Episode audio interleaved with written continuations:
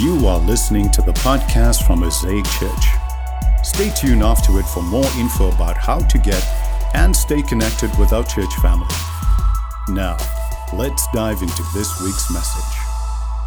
Hello, Mosaic. I, I, love every new series bumpers we get. I get to add a new song to my playlist on Spotify. There's, Gregory does a great job with those. Well, hello, happy Sunday. My name is Brett Milliken, one of the pastors here.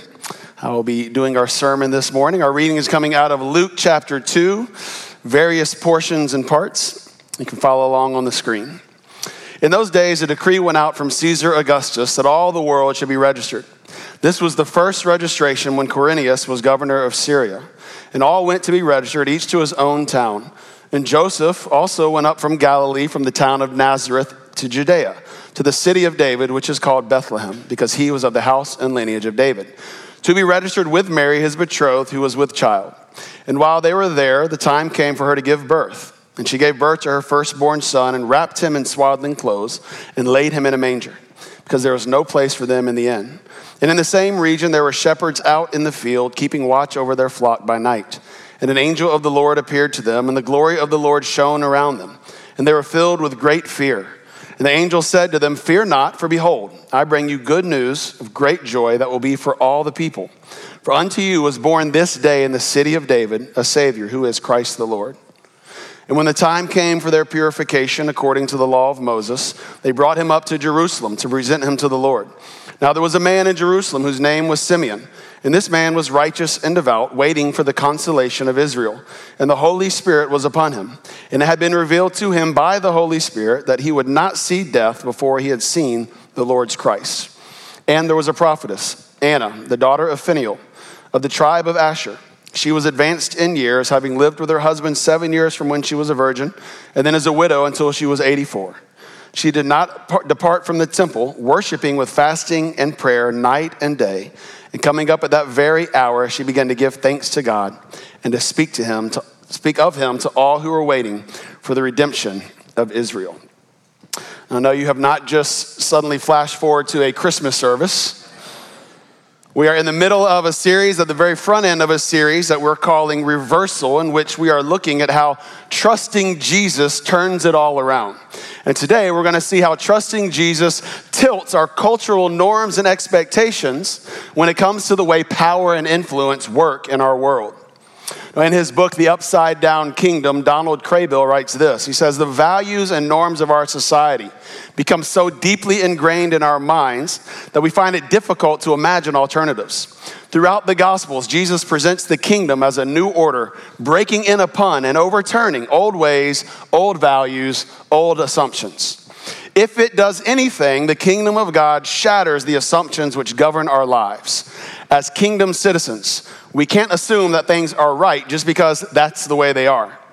The upside down perspective focuses the points of difference between God's kingdom and the kingdoms of the world.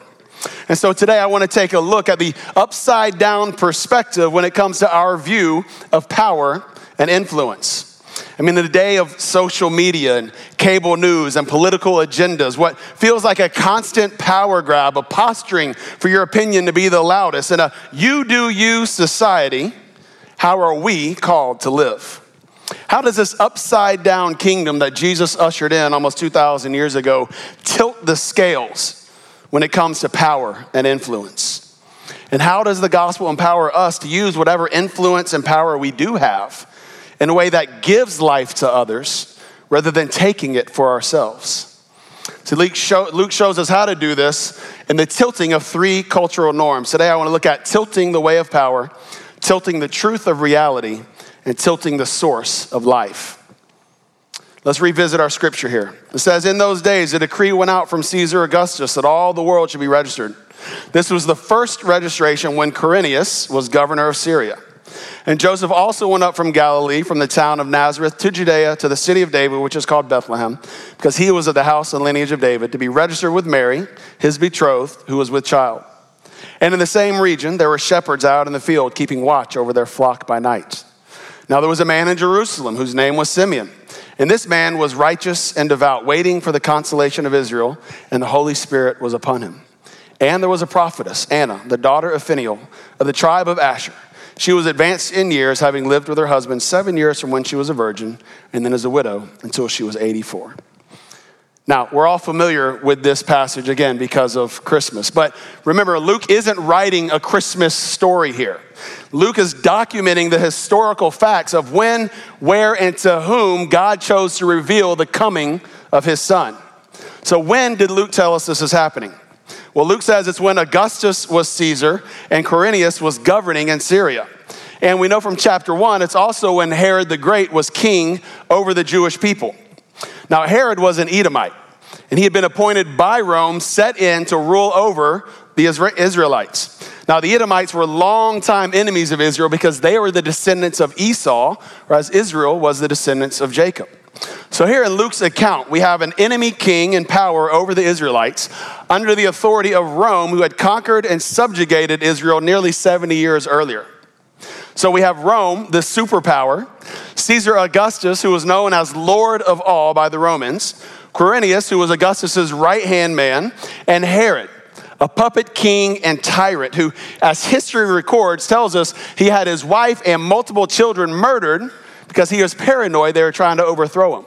And who, in the upcoming years from Luke's account, would have all the baby boys in his land murdered because of fear of the Messiah being born.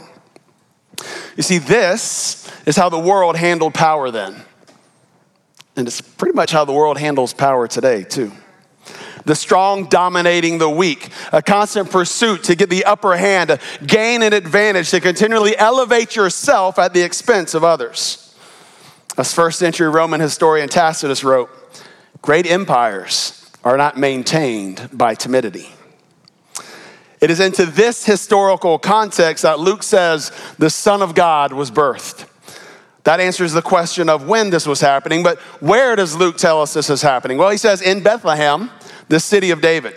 Now, David was Israel's greatest king. He was called the man after God's own heart. Now, did he make some bad decisions along the way? Absolutely, he did.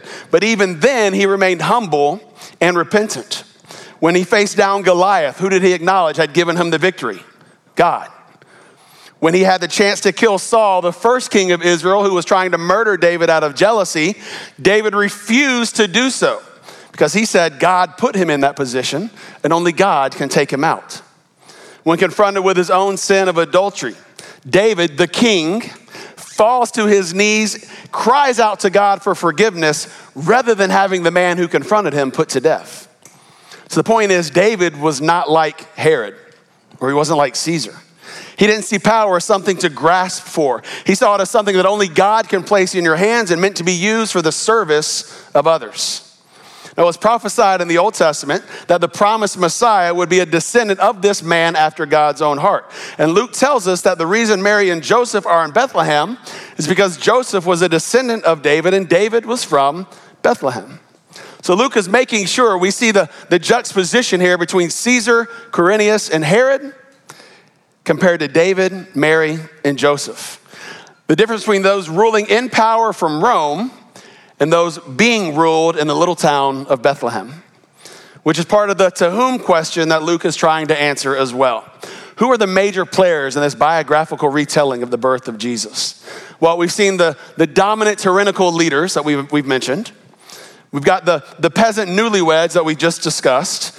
But then Luke mentions three additional characters in this narrative shepherds, Simeon, and Anna. Now, the birth of the Messiah, the King of Kings, comes through this newly married peasant couple forced to deliver their baby in a barn.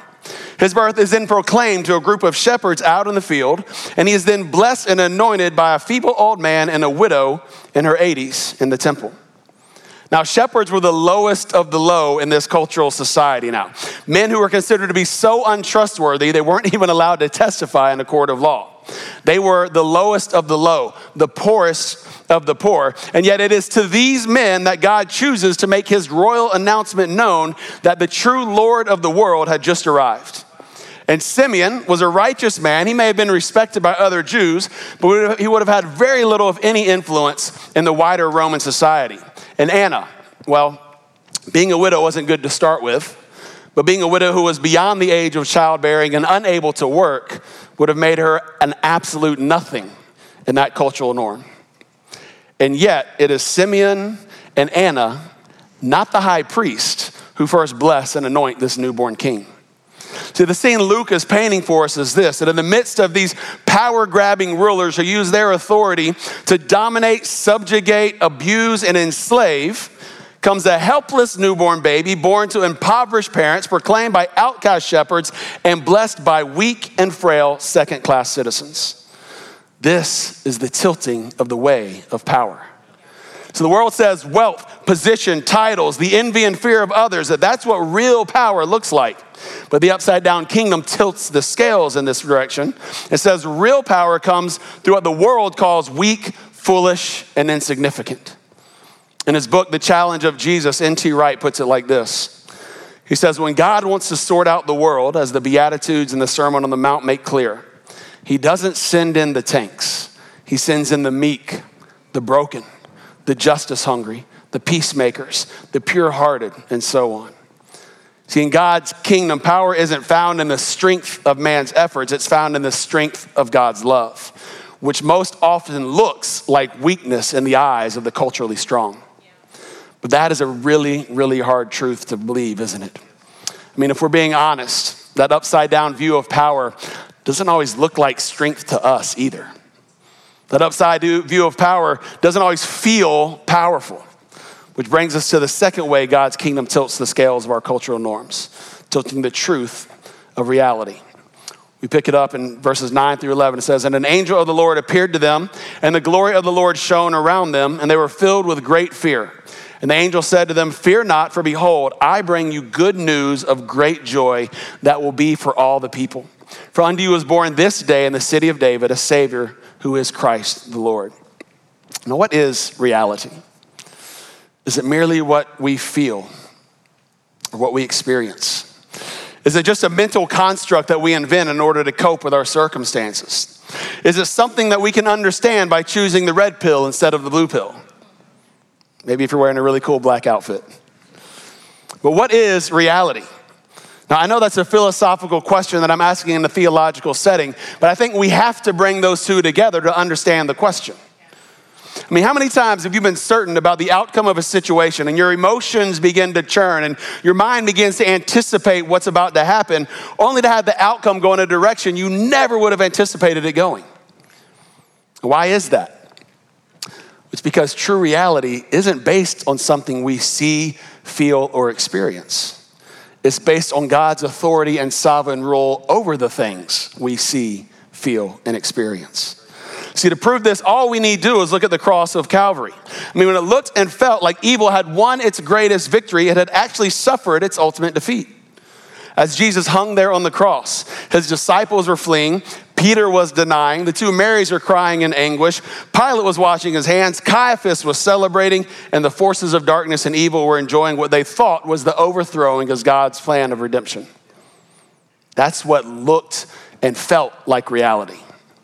But as Paul tells us in Colossians 2, what was actually happening was that he was disarming the rulers and authorities and putting them to open shame by triumphing over them in him. See, three days after what felt like reality, the disciples were dumbfounded. Peter was confessing his love. The two Marys were crying tears of joy. Pilate was filled with fear. Caiaphas was inventing lies to explain why the body had gone missing. And the forces of darkness, even death itself, had been overthrown. See, our reality is not found in our perception of the events unfolding in our lives, but in the truth of what God is doing through those events to bring his kingdom on earth as it is in heaven. So let me show you where Luke is highlighting this for us in our passage. In, verse, in chapter 2, we're told the angel had to come and encourage the shepherds to what? Fear not. In chapter 1, the angel comes to Mary and says, Do not be afraid. Over in Matthew's account, the angel comes to Joseph and says, Do not be afraid. See, it wasn't just because an angel was talking to them that they were fearful, I'm sure that had something to do with it. No, Joseph was afraid because he knew what people were going to think when his fiancee started rubbing her belly and walking with her hands on the small of her back. See, Mary was afraid because she knew that neither Joseph nor her parents would believe her when she said, God got me pregnant. The shepherds were afraid because they knew being in the very presence of God certainly meant imminent death.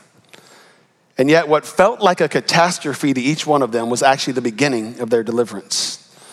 But in the midst of that perception of weakness, the angel's message to the shepherds is this For unto you is born this day in the city of David a Savior who is Christ the Lord. See, it was a proclamation not of impending doom, but of what God was doing, that God was doing something new, that something had just happened that would flip the power structure that they were so familiar with on its head.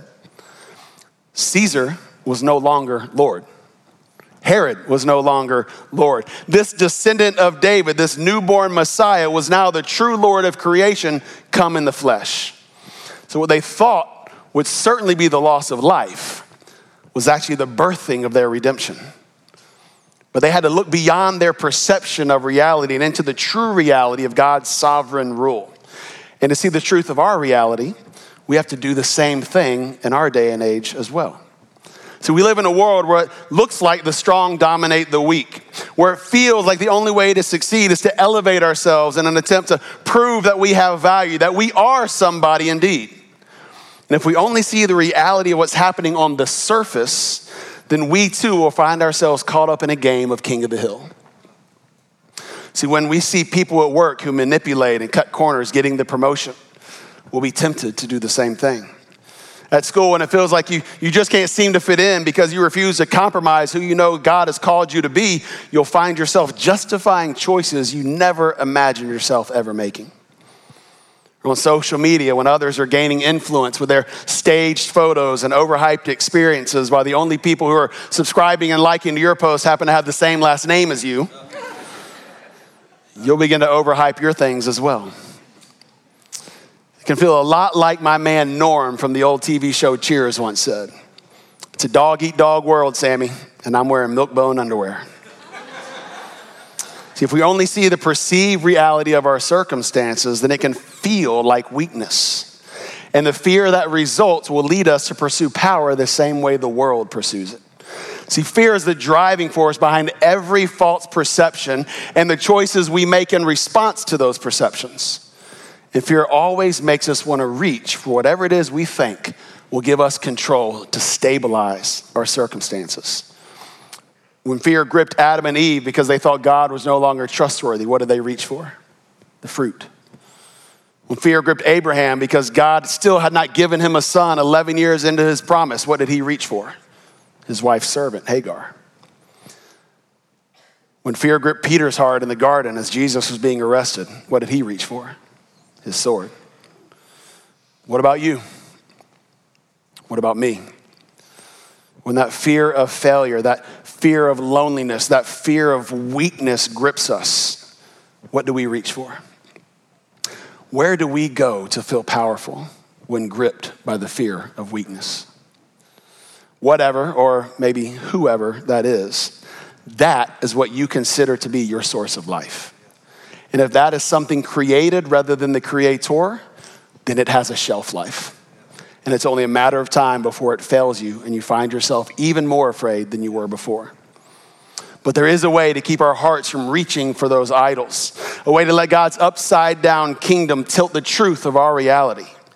And it's by seeing what Mary, Joseph, the shepherds, Simeon, and Anna all saw, which is point number three God's tilting the source of life. And when Mary received a message that felt like personal death, she clung to the promise that was to come. When Joseph received a message that felt like social death, he clung to the promise that was to come. When the shepherds feared for their lives on the hill that night, they clung to the promise of what was to come. Simeon, in his fable state, was clinging to the promise of what was to come. And for decades, Anna had experienced what felt like death on a daily basis. And yet she refused to leave the temple because she was clinging to the promise of what was to come. And the promise that was to come was God's restoration through the Messiah. So the Messiah was the one that was going to restore the kingdom to Israel. He was the one that was going to finally put everything right again. He was going to come in even greater power than the Roman Empire. But this is where God begins to tilt the source of life. Because Jesus did come to do all those things, just not in a way that anyone expected it. See, our world tells us if you want to live life to the fullest, then you have to win, you have to succeed. It tells us that true life is found in pleasure and buying nice things and our sexual expression and the number of followers or likes or subscribers you have. The world tells us that you know you're on top when everybody else is looking up at you with envy. But is that really where the source of life is found? I mean, come on. Anyone who is honest with themselves will tell you that that kind of life sure feels like dying the same death over and over again. And yet, we continue to drive around in that cul de sac thinking we're getting somewhere, even though it's the same mailboxes showing up in our passenger side window over and over again. Why is that? Why does that definition of life always leave us feeling dead inside? Well, it's because that kind of life, that kind of truth, that kind of way is rooted in fear. And fear only always leads to anxiety, stress, insecurity, and eventually death. So, that kind of way is really no way at all. That kind of truth is no truth at all. That kind of life is no life at all. But 30 years after this scene in Luke 2, Jesus comes proclaiming that there is a better way to view power, a better truth to our reality, and a better source of life we can look for. In John 14, 6, he proclaims, I am the way, the truth, and the life. You see, Mary, Joseph, the shepherds, Simeon, Anna, they hoped in what the Messiah was going to do. But today, we can have hope in what the Messiah has already done. See, through his life, death, and resurrection, Jesus has overthrown the kingdoms of this world, just not in the same way the kingdoms of this world overthrow each other. See, that's why when Pilate asked, Are you really a king? Jesus says, Yes, but my kingdom is not of this world. He wasn't saying his kingdom is from some other place called heaven that exists way out there somewhere. He was saying his kingdom is a different kind of kingdom that works in a different kind of way. Let me explain. In Luke 1, how does the angel greet Mary? He calls her highly favored. Now, that word favorite is from the root word for grace, charis. Now, what is grace? Grace isn't just God withholding his judgment from our sin. In its fullness, grace is God's empowering us to become something we could never become on our own through his unconditional love. When the angel greets Joseph, what does he say to him? Joseph, son of David. Meaning that Joseph was about to experience what he was about to experience was because of God's promise made to someone else. When the angel appears to the shepherds, he says, I bring you good news of great joy that will be for all the people. When Luke introduces us to Simeon, he says it had been revealed to him by the Holy Spirit. And when we meet Anna, Luke says that coming at that very hour, she began to give thanks to God and speak of him to all who were waiting for the redemption of Israel. See, Mary received grace through God's choosing. Joseph received grace based on the promise made to another. The shepherds received grace to deliver a message to the people. Simeon received grace through a revelation of the Holy Spirit, and Anna received grace to proclaim God's redemption. Each of them received love that they had not deserved in order to become the kind of people they did not see themselves as being and through the unconditional love of God, these people the world called weak, insignificant outcasts become the vessels through which the ultimate king and his kingdom come into the world. The ones the world considered an afterthought become the greatest influencers of their day. Not because they earned it through power, but because in their weakness, God's love was made perfect. And the only reason we know about Herod and Augustus and Quirinius today, because they're footnotes in the story of the birth of this newborn king and his kingdom. See, Mary and Joseph and the others, they realized that the true source of life was not found in the love of power, but in the power of love. How can we have our source of life tilted like this as well? Well, we must also recognize that God has chosen us based on a promise he made to another that we too have been entrusted with a message to deliver, empowered by the same Holy Spirit to proclaim His redemption to the world around us. And what is that redemption?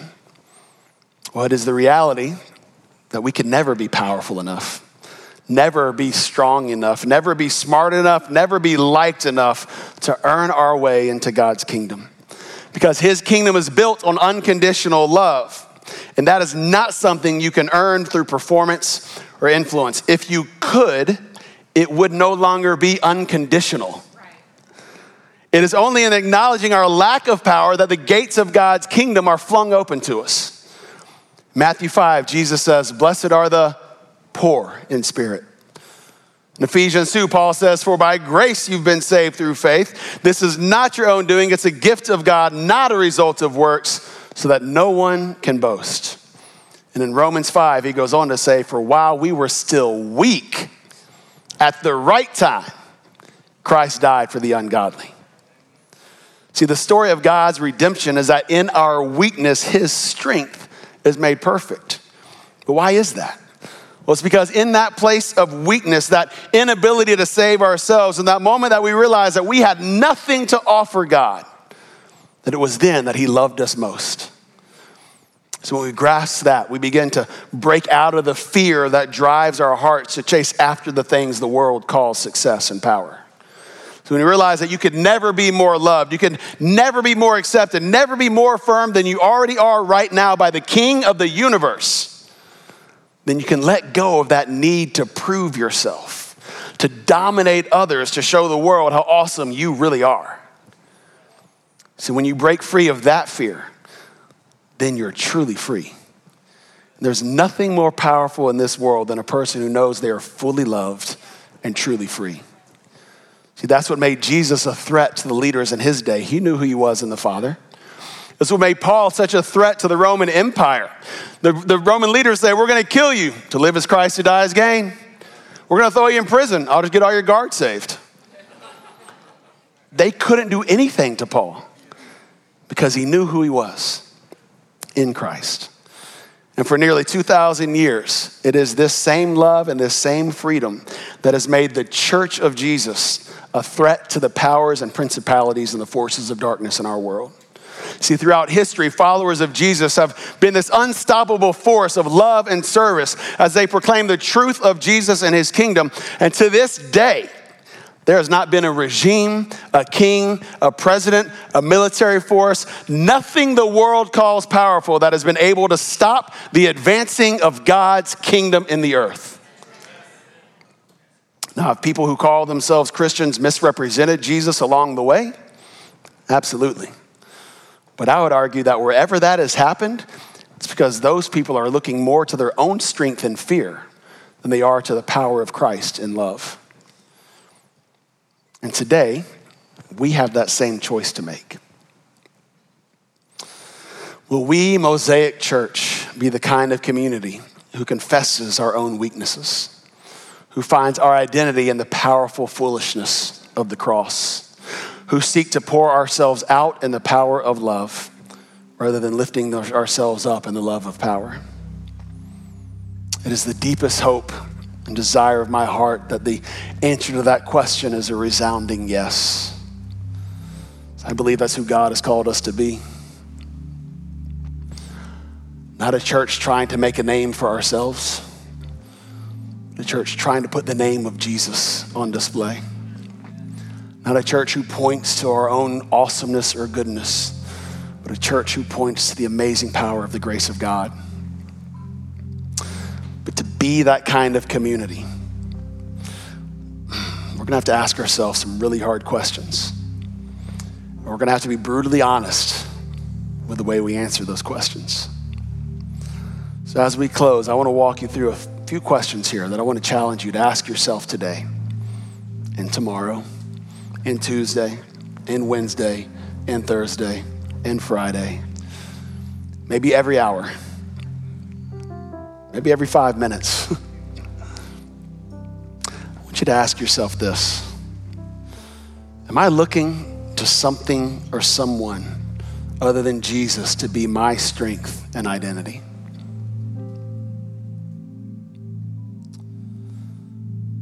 What fear is motivating my desire to reach for those things? Where do I feel incomplete? If I really believe that Jesus loves me, that he gave himself for me, that he chose me and that he calls me his own, what would I do differently? And then ask the Holy Spirit to give you the faith to trust that God's strength will be made perfect in that moment of weakness. See, every person in this room has some kind of fear that we're running from, some kind of idea of hell that we're trying to avoid. And we all go looking for something to save us from that place. And whatever it is that we're looking to for that salvation, that's what you're worshiping. That's what you're becoming. And what the city of Austin doesn't need is another group of people trying to pretend there's something that they're not. What the city needs is a community of people who are willing to say, it is only by the power of Christ that we are who we are. There is no other hope for this world. It's all been tried, it's all been found wanting, except for Jesus. Would you join me as I pray? Father, we just confess our need for more of you. But we confess those fears, Lord, that are rising up in our hearts and our thoughts right now, Holy Spirit, even as you put them in front of us. Lord, loneliness, poverty, insignificance, pain, disease, sickness, death. Or those voices that come to speak to us, to accuse you to our hearts, to accuse us to ourselves. Lord, I thank you today the blood of Jesus speaks a better word. That you call out to us as your sons and your daughters. Lord, and all we need do is acknowledge our need for you. We can't earn it, we can't prove it. You're not looking for us to. You said you've already demonstrated your love for us, and that while we were yet sinners, Christ died for us. Lord, we embrace our own weakness, our own foolishness, our own inabilities to save ourselves. And as we do, we cry out to you for your power to be made perfect in our weakness. Lord, you help us become the kind of church, the kind of people that don't put ourselves on display for the world to see, but through whom people see the powerful love of Christ. That is our ultimate desire and our greatest need. Would you help us in that? In Jesus' name, amen. Thanks for listening. For more info about how to get and stay connected to Mosaic Church, please visit us online at www.mosaicchurchaustin.com or download our app from your app store.